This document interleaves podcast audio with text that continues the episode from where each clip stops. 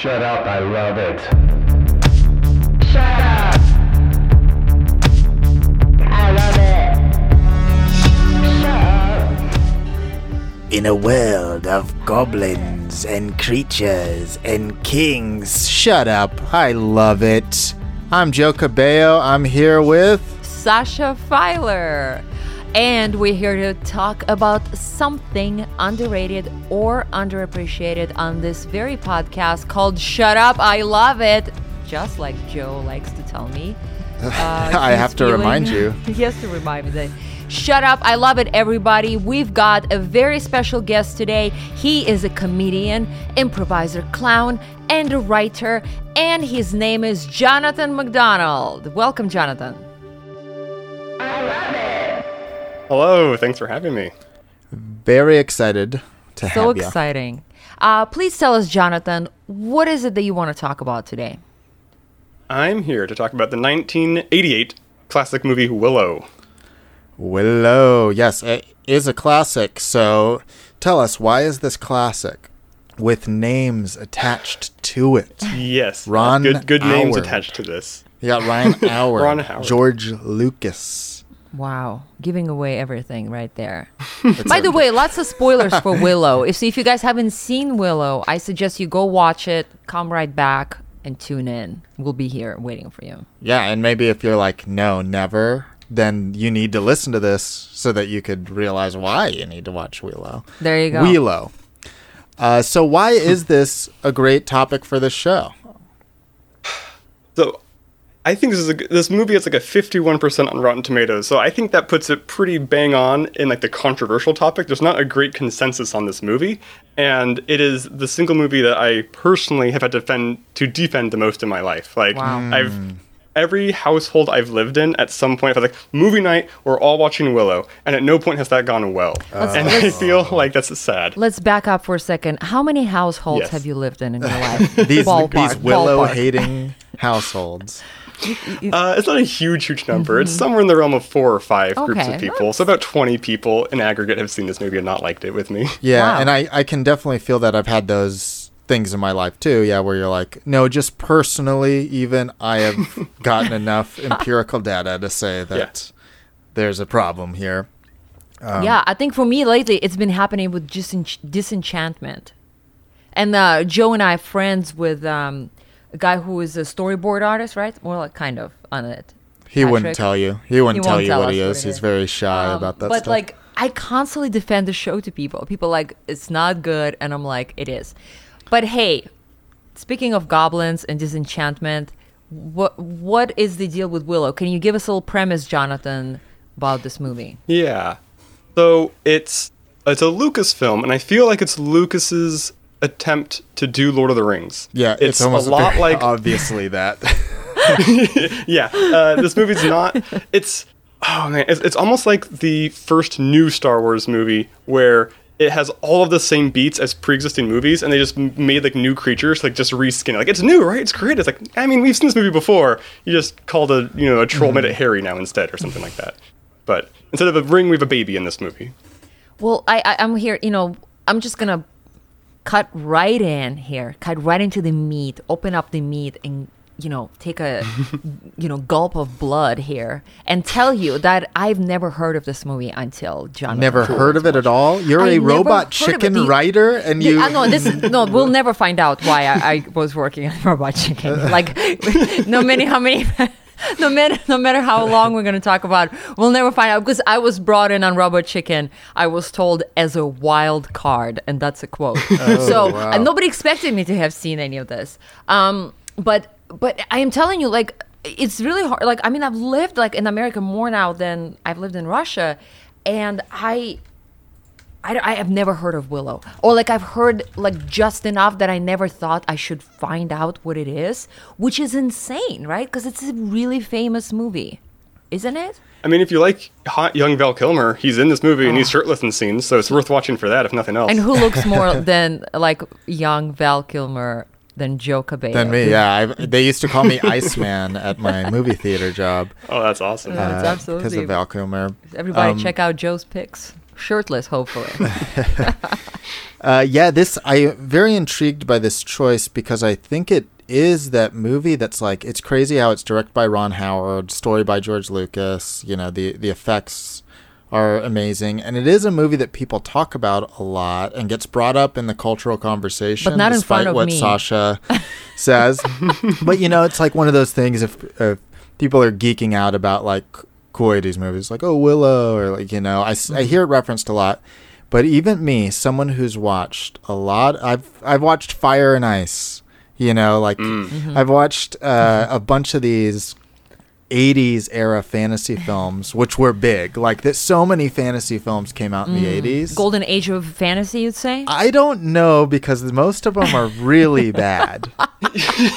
Yeah, that's fair. Uh, Uh, like Legend came out right before this, pretty shortly before this, the young Tom Cruise movie. Yeah, Legend was uh, around that time. There was a lot of just like schlock movies too. So I'm like, I'm so into those. I watch them, but somehow I've never seen Willow in my wow. adult life. I've seen it. I saw it when I was a kid. To the point where I, it's not worth even saying I saw it. You know, like the You memory. were baby. You Yeah. were, yeah. You didn't, you couldn't speak at that point. Who knows? I don't even know if I could. The memories were not formed. Uh, So, and it's eluded me. I've just never gone to go watch it at all. So I was very excited to see it. But that's kind of where I was at. And that's why I thought this is such a valid option. Because even me, a fan of fantasy and someone who will, you know, just put on anything from that era, even with us with practical effects, I have not seen it until today. Today, this morning, Well, for effect, I said today, but really it was about a week ago. uh, same. But okay, wow. So yeah, Jonathan, what are your thoughts on that? Um, that's not terribly surprising. I feel like most people, like most people my age or younger, haven't heard of it. And Jonathan is if you're within- seventy-five, just so you know. I'm 75. and if you're older than me, you might have heard of it. A lot of people just it's not well known, which is surprising Mm-hmm. to me, given the names attached to it. So we kind of uh, figured out the genre easily, and even maybe maybe like the story structure, pretty much, right? There's Star Wars, but with what looks like a ripoff of Lord of the Rings, like a Yeah. good, yeah, good yeah, flavor. it's so it's so funny now too because they I hear they're making a show or something Yeah. like a Willow Yes. show, and thi- Willow came out at a time before we had any proper Lord of the Rings or Hobbit film. Now we have. So Right. do we need Willow now? Like a new Willow? yeah, that's a that's a really good question, especially because as much as I love Val Kilmer, I don't like seeing current Val Kilmer in things because it makes me sad. hey, um, was it MacGruber? He's very Oh. cool, good in MacGruber. okay, I haven't seen MacGruber. Oh, you'll love his performance in that. It might it might be a, It a good. MacGruber is one of the best contemporary movies one. of all time, so you gotta watch MacGruber. I know it's the first uh, ever movie my roommates at the time got a cease and desist letter for downloading, but uh, we never actually watched it. We downloaded it and then never watched it. Oh my god, that's a story in itself. Almost did a federal crime, but didn't watch it. Almost, yeah. yeah. Now we've all mentioned Val Kilmer like up and down here, but the movie was written for a very different actor, right? Like for Warwick Davis, who plays the titular role on That's this right. film. So, what is this special flavor of this film in that sense? Would you say, Jonathan, or can you describe that to us? Um, I'm not actually super sure what you're gunning for. So, so the main character is Warwick Davis, who uh, met Lucas on the set of the uh, third Star Wars film as because he played Wicket the Ewok. Um, so I almost uh, to get kind of like psychological about it, I almost feel like uh, Warwick Davis's character and Val Kilmer's character are kind of like I don't know ego it or something of like a whole person because like as a protagonist, Willow is you're supposed to be the Willow because like I'm, I don't believe in myself. If I believe in myself, I can do good things. But he's at the same time like kind of annoying, and every action scene, his tactic is to hide and watch Val Kilmer do things. And so is- it is- I don't know who you're supposed to be. Yeah, I, I, what I was getting into is that the casting, of course, was Ah. very much like if we're talking about hobbits that were made in the Ah, yes. 21st century, I guess the Hobbit movies, they were, you know, like obviously shorter, uh, uh, I don't know if it's race of people, what Tolkien, how to d- describe them, but um, they were cast by uh, uh, standard sized actors. So for Willow, um, the village where Willow lives and comes from is all populated by w- w- casted, you know, casted uh, little people, and Mm-hmm. I think I think there's something very like open minded about it. It's like when I- it was interesting con- watching it now, right? Like, and seeing that, like point. how many how many decades have passed since then, and I don't think any movie has cast as many little people.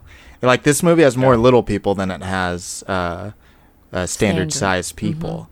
You know that's so interesting, and even though they're still like they're being treated as a different race or whatever, it's in a world of giants and all these things. So it feels a little softer than let's say the the people in Wizard of Oz, you know, where that was like this just seems like making fun Right. of this The- people. Mm-hmm. Munchkins are like more caricatures, and these are just like these are just people. They live Yeah. and they do things, normal things, and they have you know culture and structure and all that stuff. Yeah, I found that striking. But it was interesting, uh, to me, Jonathan. You said that Willow is the character. So now we get into the meat of like discussing the characters and the plot. And Willow, of course, is it's almost like you feel like he's like a passive character, right? Or did you, as I remember, you described him annoying. Can you elaborate on that? Yeah. Well, I feel like as a as a kid when I was watching this movie, um, like probably the first like adrenaline rush of this movie. It happens kind of late in the movie, but it's that chase scene from the inn with with Val Kilmer and uh, Warwick Davis on that cart being chased by people on Yeah. horses, and Val Kilmer's like fighting and driving and going back and forth and trying to like, manage all these things at once, and.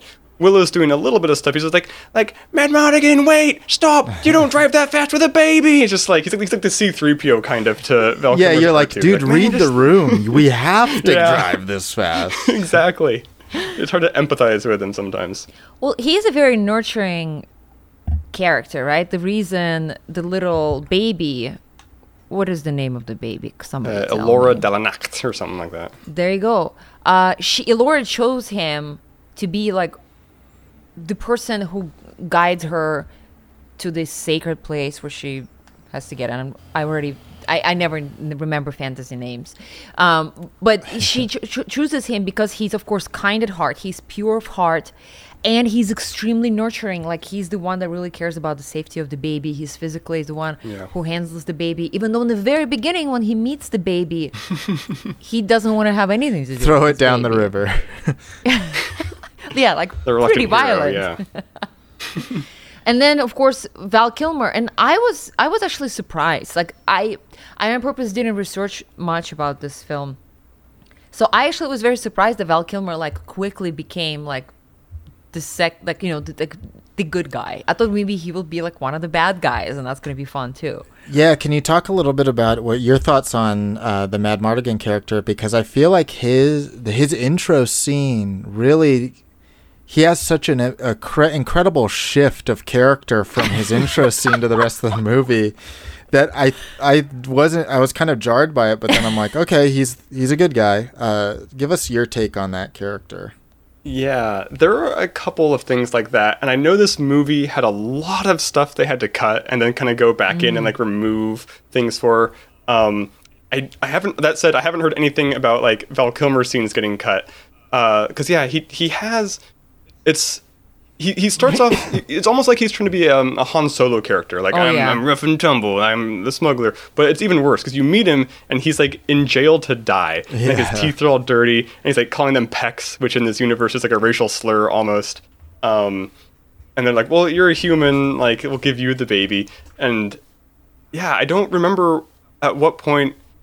Uh, like he just becomes good. Like it, it's it's definitely a bit of a gradual change because like oh no, you're gonna follow me, fine, we can walk together to the, to the lake, and then after the lake scene, he's just like I'm with you guys. Like they're chained together, and I guess they bond on that walk in a montage, but it's not really like on camera per se. So it Yeah. is a little jarring. and I don't even like I don't even hate it or not like it. I kind of like it, but it is a little weird the way he's acting in that first scene, and like he even grabs them, and like you you feel like he's gonna hurt them. The the Warwick like, tries to Bluff them into helping him. Like if you don't let me free, I'm gonna like yeah hurt you guys. But it's like you're in a cage. Like what are you gonna do? How's that gonna work? And here Yeah. I'm gonna insert a little trivia for you guys.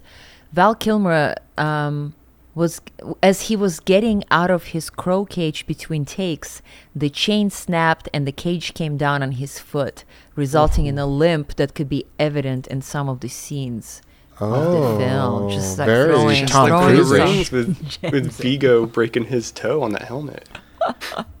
what I do think is cool is they never really name the crime, and then he is Hmm. he does know that soldier. So I feel the movie is smart in a lot of ways of giving us clues of like, oh, this guy's n- may not be bad because he knows the soldier, and the soldier has low opinions of him, but there must be s- I mean, something there. It's kind of like a, a Conan the Barbarian character, where like he just does what he wants. He's like a force of nature, and like sometimes that doesn't uh, align with the laws of the land, as it were.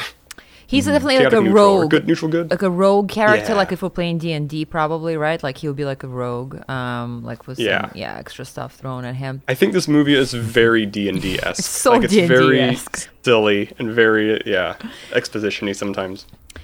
So, um, I don't know if we need to go through the plot. I can never remember how we do the movie thing here, but well, um, yeah, it's it's guided by whatever. I feel like with this movie though, there's some like you mentioned that chase scene that was your first like exhilaration moment It's or like whatever. forty minutes in or something. like yeah, um, but I think the movie's plenty exhilarating before that. But I will say that is like such a awesome scene. That's such an awesome chase. Like the wagons falling apart, which gives you a sense Mm-hmm. of dread.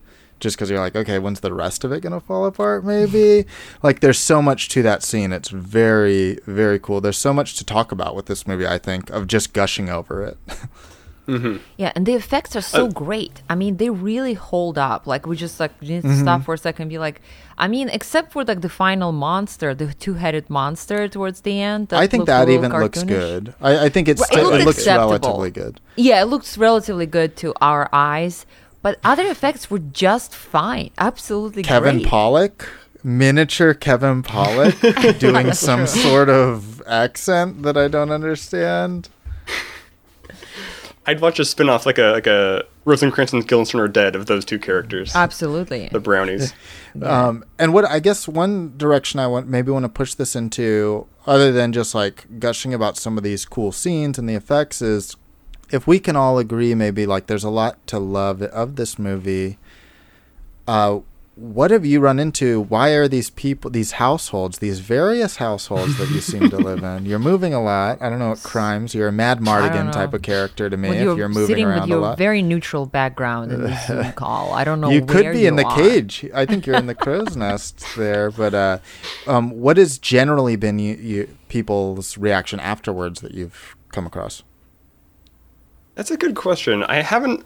I'm not. Uh, I'm I'm conflict adverse, so I never pressed anybody super hard on like why they didn't like it because usually it's polite, like like it, it's okay. I'm like okay, that's how you feel. Um, but if I had to like really drill into that, I think um, the pacing is a problem. There's a lot of kind of slower moments. It does it does a thing a lot of older fantasy and sci-fi movies do with um, it almost it's like writing to the top of your intelligence but too much. It's like it's almost like there's like some book that it assumes the audience has read that doesn't exist that explains a lot of the things. Oh yeah Nockmaar soldiers. I know what that are. I know where Nockmaar is. Are those the good guys the bad guys? I don't know. Like just just a lot of assumptions about things that we don't have and i think people get lost and confused by that which is fair. Right, and sometimes their brain even just like blocks that stuff out. right. The fantasy Like, stuff. uh, one specific scene is uh, when the trolls first show up. Like it's like those hairy figures crawling down a wall and under the bridge. You're like, like what are those? And like, I don't think they ever call them trolls, but it's like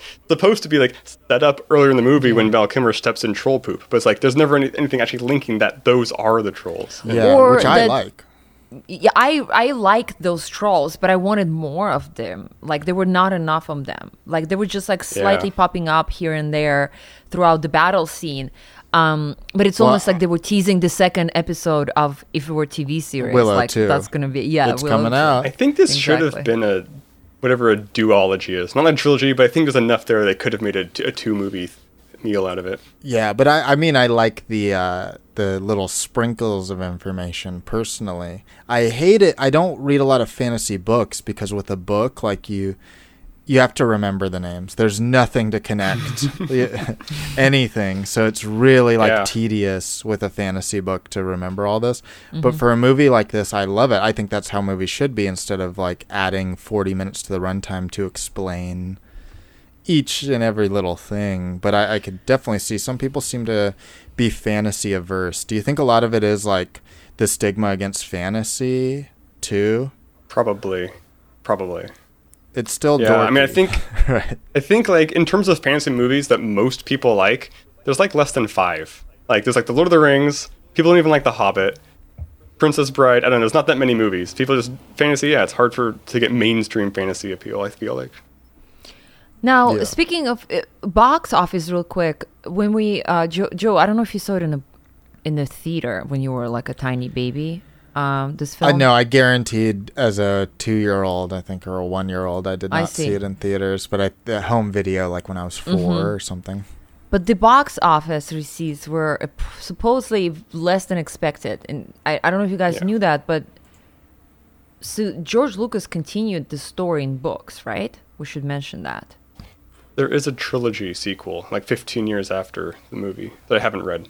Right. So th- there's the uh, 1995, 1996, and 2000 books. So if you guys become really into Oh. Willow, go out there and read those books and come talk to us about Well, them. my my introduction to Willow before I ever saw the movie, I was in a used bookstore in Chico and I bought a trade paperback comic version of the movie. I didn't know it was a movie. I was like, "This is great!" And then I was young enough when I saw the movie. I was like, "How did they cast people who look just like the comic book?" I didn't get it Yeah. until like later. And I think that the main character and you know the first of all the actor Warwick he was only 17 years old when he played this character. Like that blew my know that. mind. I mean, first of all, he's adorable. Like his face is just so handsome and he's um really great um protagonist. I thought like just his like acting and everything was fantastic. But I was it was interesting to me that they like made him a father right away to like two pretty old children.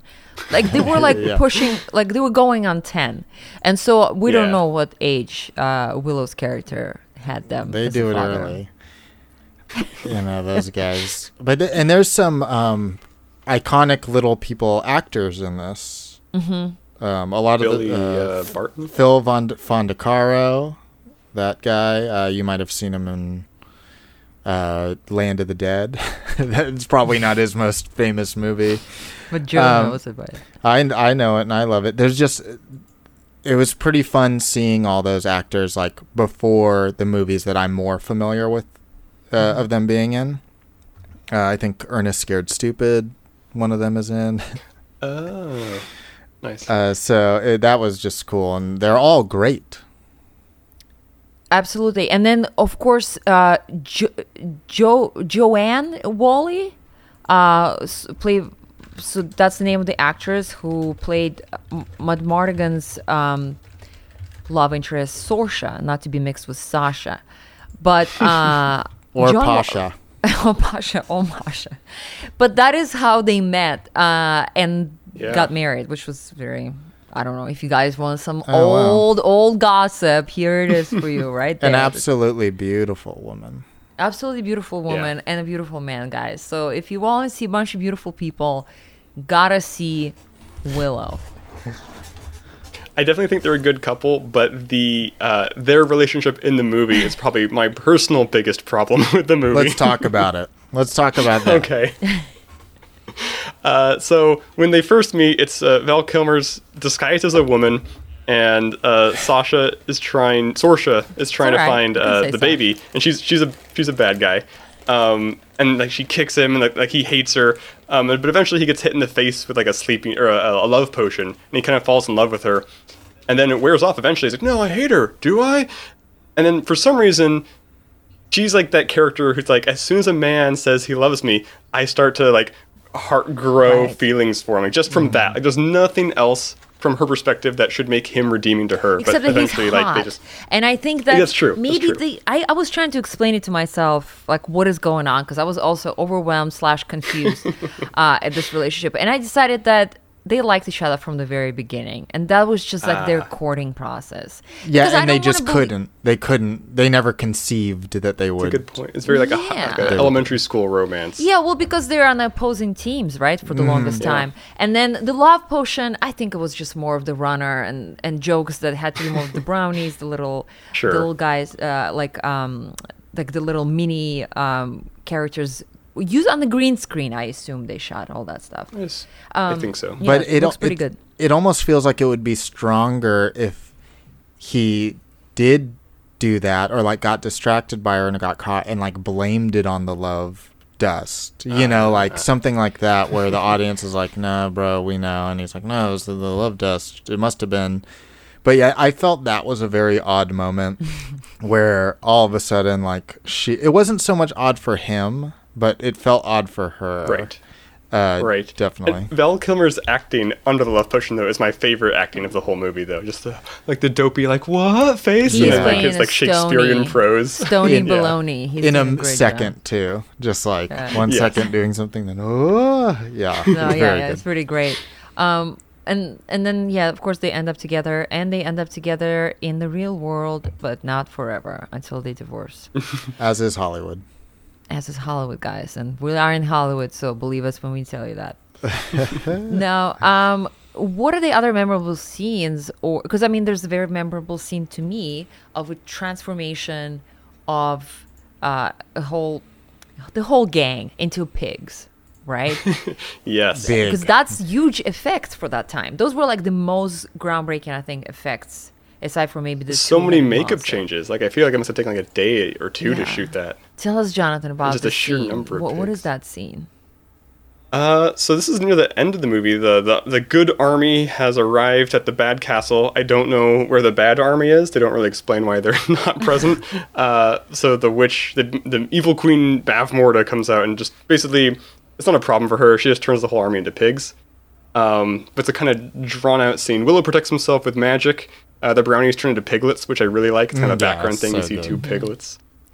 Um, I feel like though that because of this scene is why Val Kilmer uh, took the role in the Island of Doctor Moreau. He just likes uh, weird pig hybrid people. Mm. Yeah. It- it's funny because like shortly after I was rewatching for research Disenchantment that I had mentioned earlier, Nice. and I was like in the second I think episode, or maybe in the first one, but I think in the second, one of the characters gets turned into a pig.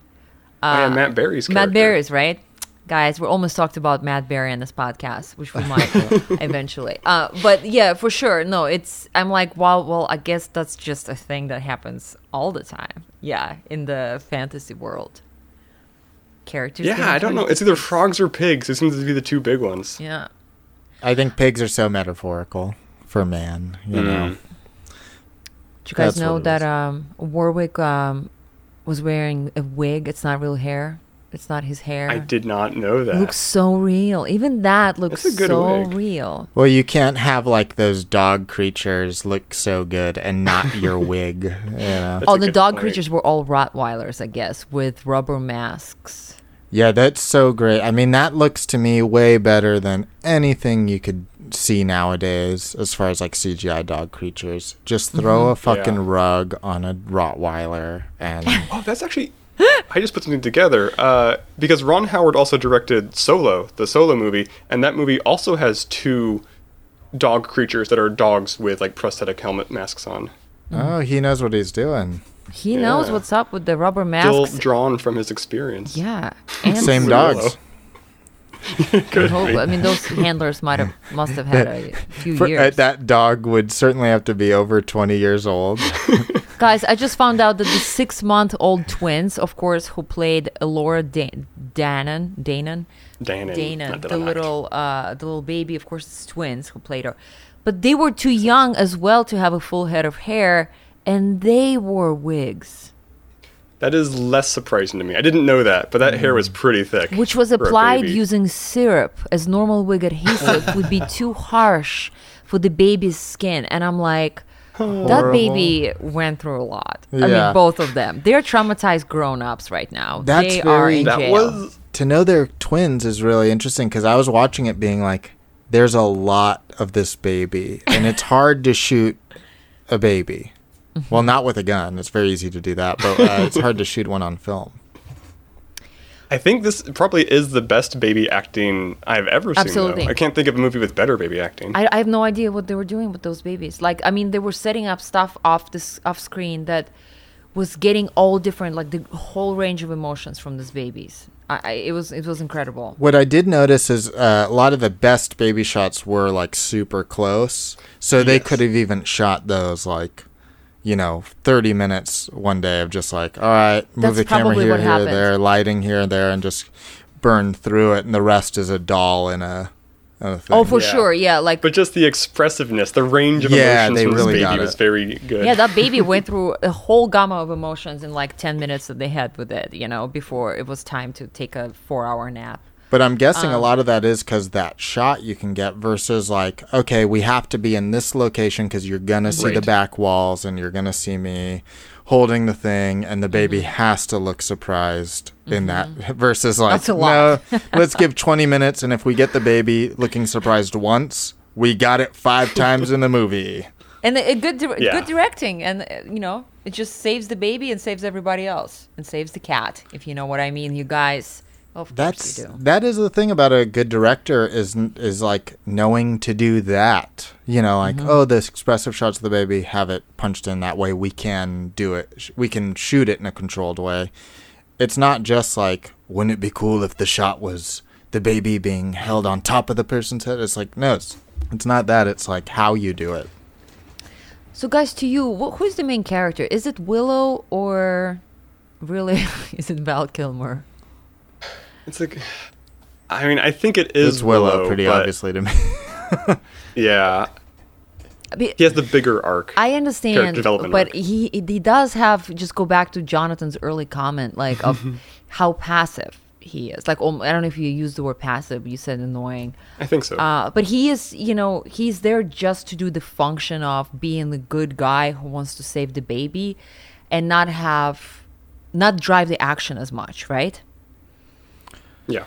I guess. But in I a think way. he does near the end. I think I think his character changes and grows. Val mm-hmm. Kilmer's does very little, mm-hmm. but Willow goes to be slightly less passive. Like I think at the end when he throws like a rock into the air and turns into a bird and poops on Burglekutt's face, you're like, yeah, he's not he's not going to take crap from Burglekutt anymore. Like he's going to stand up for himself. Mm. Yeah, and I think he is. Um, maybe when uh, action comes down, he's hiding, but re- he's the one who's like, "Well, fuck, we got to go across the river to the island because that's what we have to do with the baby." Like he's making those decisions, whether or not it's someone else who, once they get to the island, is hacking people down. So I think he is like, if you took Willow out of it, the baby doesn't go anywhere or it doesn't go where it's supposed to go. So to me, mm-hmm. that's the key of whether he's truly passive or not. Is if you took him out of the movie, does the movie still happen? No, he was the one who was like, no, we have to actually have to go there, and we have to do it. So in that way, I think he is the dude. Now, the fact that the main character, Willow, didn't get first billing is apparently common. and I'm getting it from Oh, trivia tab on IMDb. Christopher Reeve, despite being a title character in Superman and Superman 2, was billed third after Marlon Brando and Gene Hackman. Or, Mm-hmm. um, And other main stars that got third billing were Martin Sheen, Sheen, Sheen, Sheen. I can't say it. Sheen. In Apocalypse Now, because again of Brando once again, and Robert Duvall.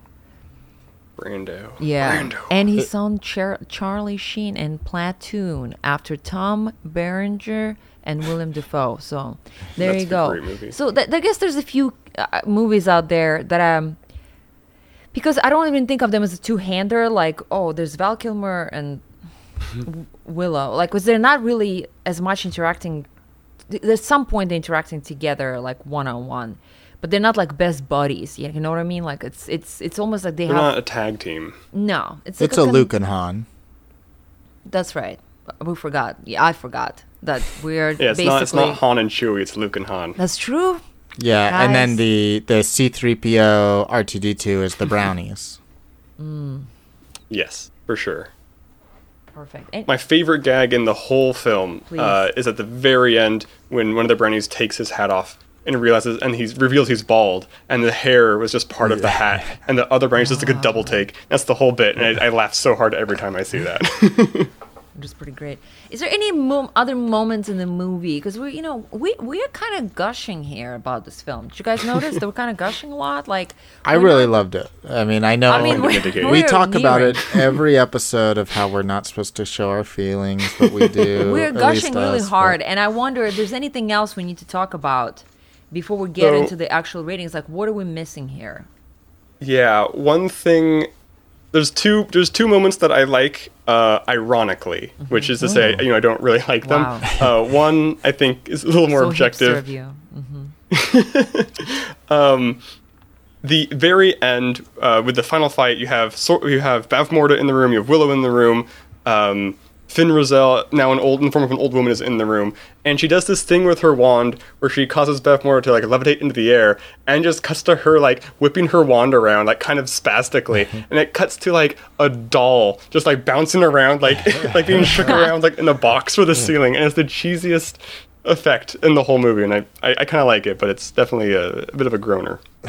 Did you say there were two moments? Yes. So the other moment isn't so much a moment, but the entire the, whole movie. entire uh, castle fight scene where Val Kilmer like fights the army by himself Mm-hmm. Yes. is a little.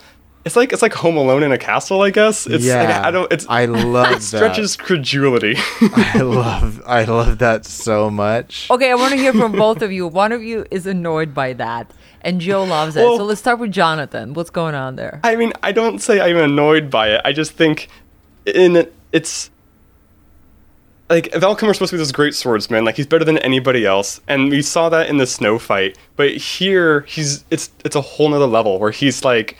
Uh, like hitting, standing behind a barrel, holding off twenty guys with a crossbow. He's like hiding behind bales of hay, jumping out with two crossbows, like dude doing catapults. It's funny. It's just like now it's more, uh, you know, it's hard for me to like justify. It's not. It's not realistic anymore. Ah, as much as and that can realism be is what you were there for to watch Yeah. to be as realistic. It's a little more goofy. Okay. But I mean, I, I do like it. It's just goofier. more Home Alone. Yeah, exactly. What Home baloney. And you and you love it, Joe. You, this is exactly why you love that scene, isn't it? Yeah, I think you build this guy up that he's like he is that dude, and then he totally is. He makes all these traps. It makes what should be a very like possibly boring fight scene, an unfeasible fight scene. It makes it like okay, this makes sense that he could take on all these these dudes. Um, so I thought it was super fun, and I like anything that's Home Alone esque.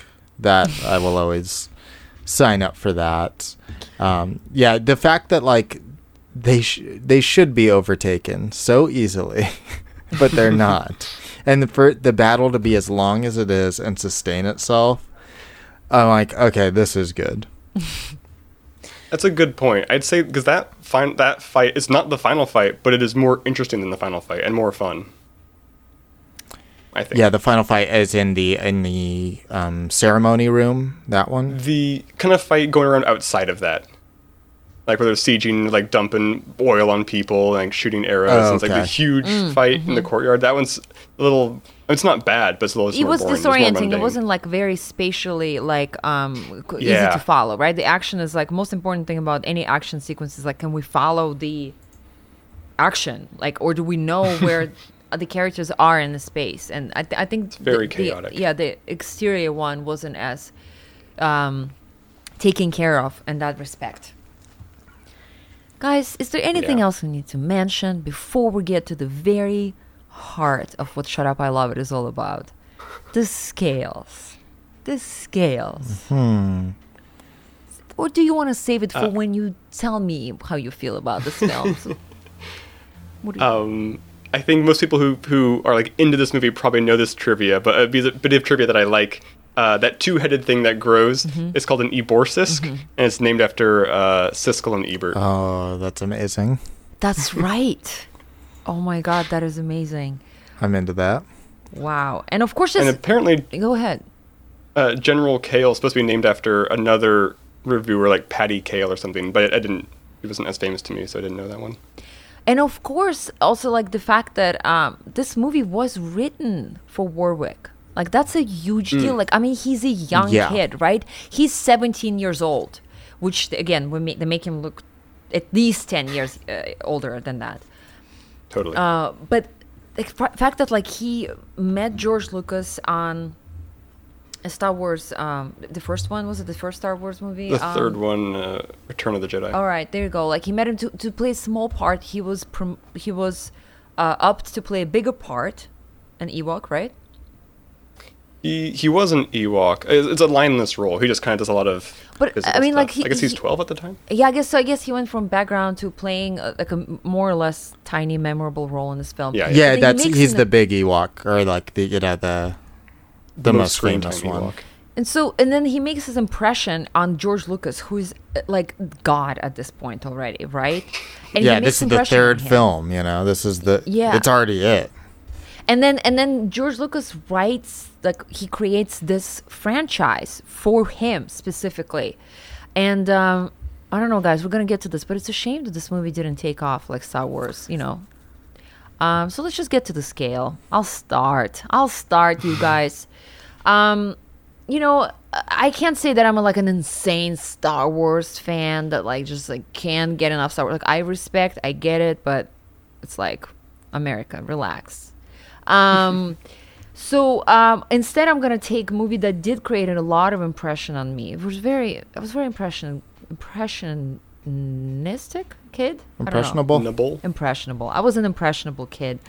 And the movie that I loved absolutely so much when I was little was um Never Ending Story. The Never Ending Story. Yeah. And uh, I don't know. I mean, I don't know if it's the best parallel because obviously, Never Ending Story takes place both in the real, you know, world, uh, modern day ish, uh, and the fantasy world. Uh, and Willow doesn't. It takes place completely in the fantasy world, but it has the same feel, and I think they're like in the same few years apart that we made. Um, and I'm gonna say that Never Ending Story I saw it a few times when I was little, and then I rewatched it like a few years ago as an adult, and I felt like it it didn't hold. It held up okay, like it, it held up like medium medium hmm. holding up. Like it wasn't like oh my god it's like as amazing as i remember it but it wasn't like jesus like what was i into? Of course like it's classic. And i'd say, I'd say that if the never ending story is an eight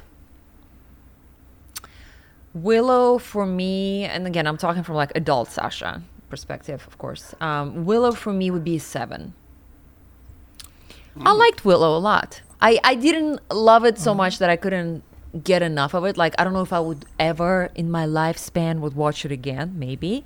Um, who knows what a lifespan of mine. Uh, but I, I don't. I, I I think I liked it a lot. I freaking loved Val Kilmer. I thought he was super hot. Thought that uh, Willow Warwick Warwick was awesome, and he was just like adorable teenager doing amazing acting job here, and uh, and that's it. Kind of like I walk away from it happy and satisfied, and I'm not gonna write home about it. So seven it is, Seven under never ending story. right? Just just under, because there's no flying like weird dog in this film. That's the problem. True, that is a big that's a big get. That's a big get. What about you, Joe? All right, so I think I'll go the straightforward saying Lord of the Rings, the the first Very Lord of the. Rings film. Uh, I'll I'll say that's a ten. I love Oh, that movie. I loved I love that shit. love it a lot.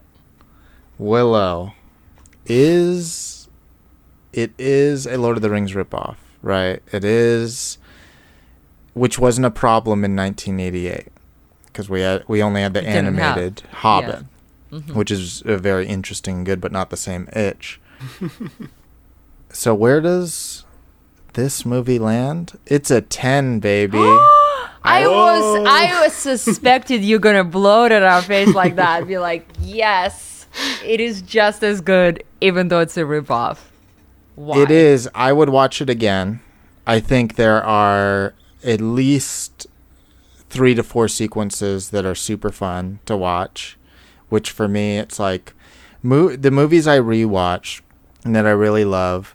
They have at least like three to four moments that you're like, you know what? If this movie's on, and even if I'm not paying attention to it, I'm gonna be looking forward to these different moments and want to watch those.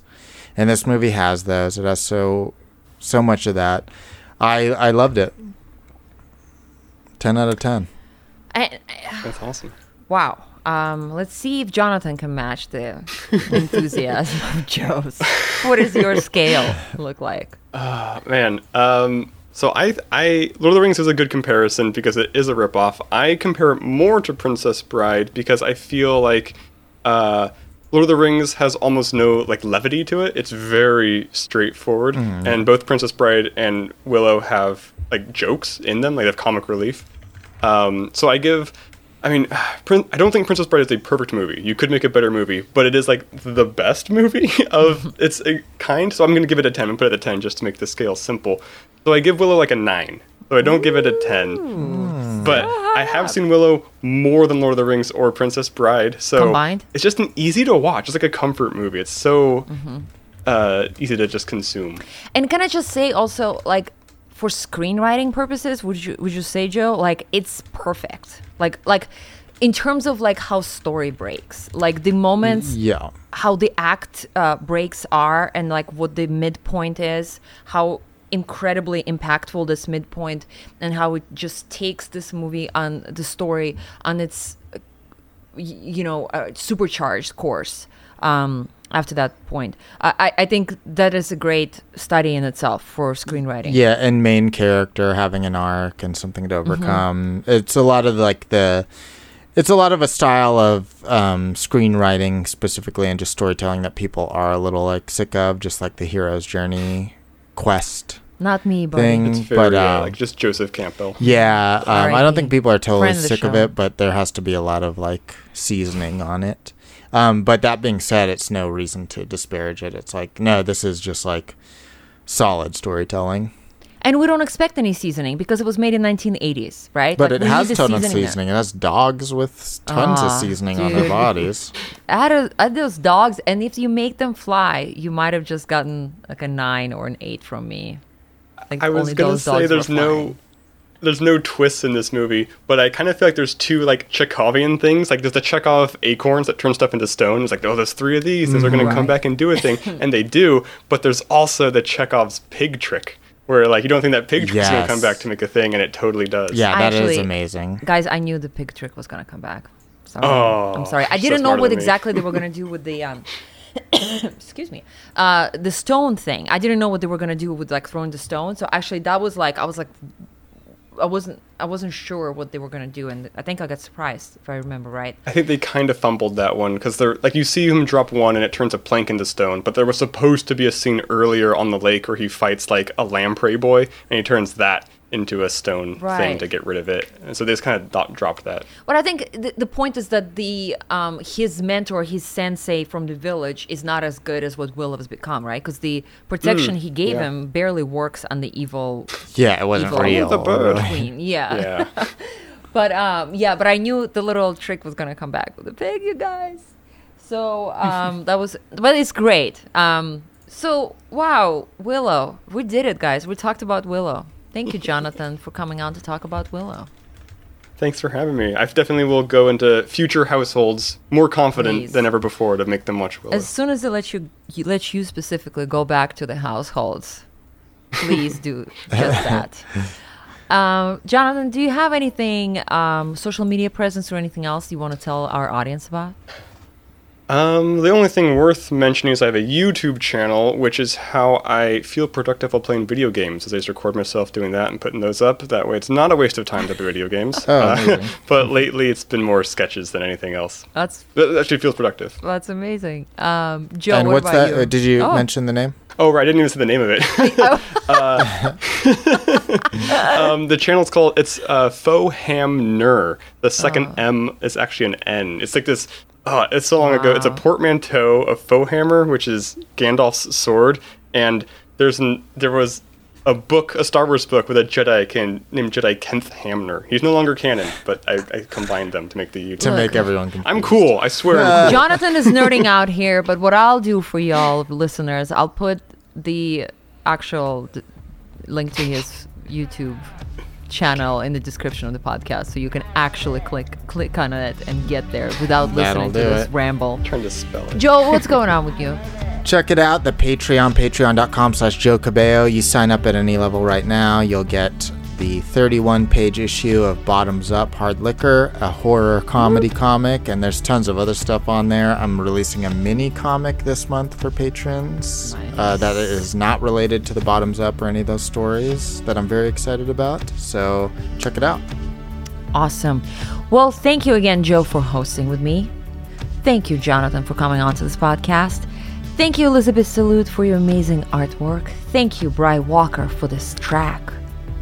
And thank you, Val Kilmer, for listening.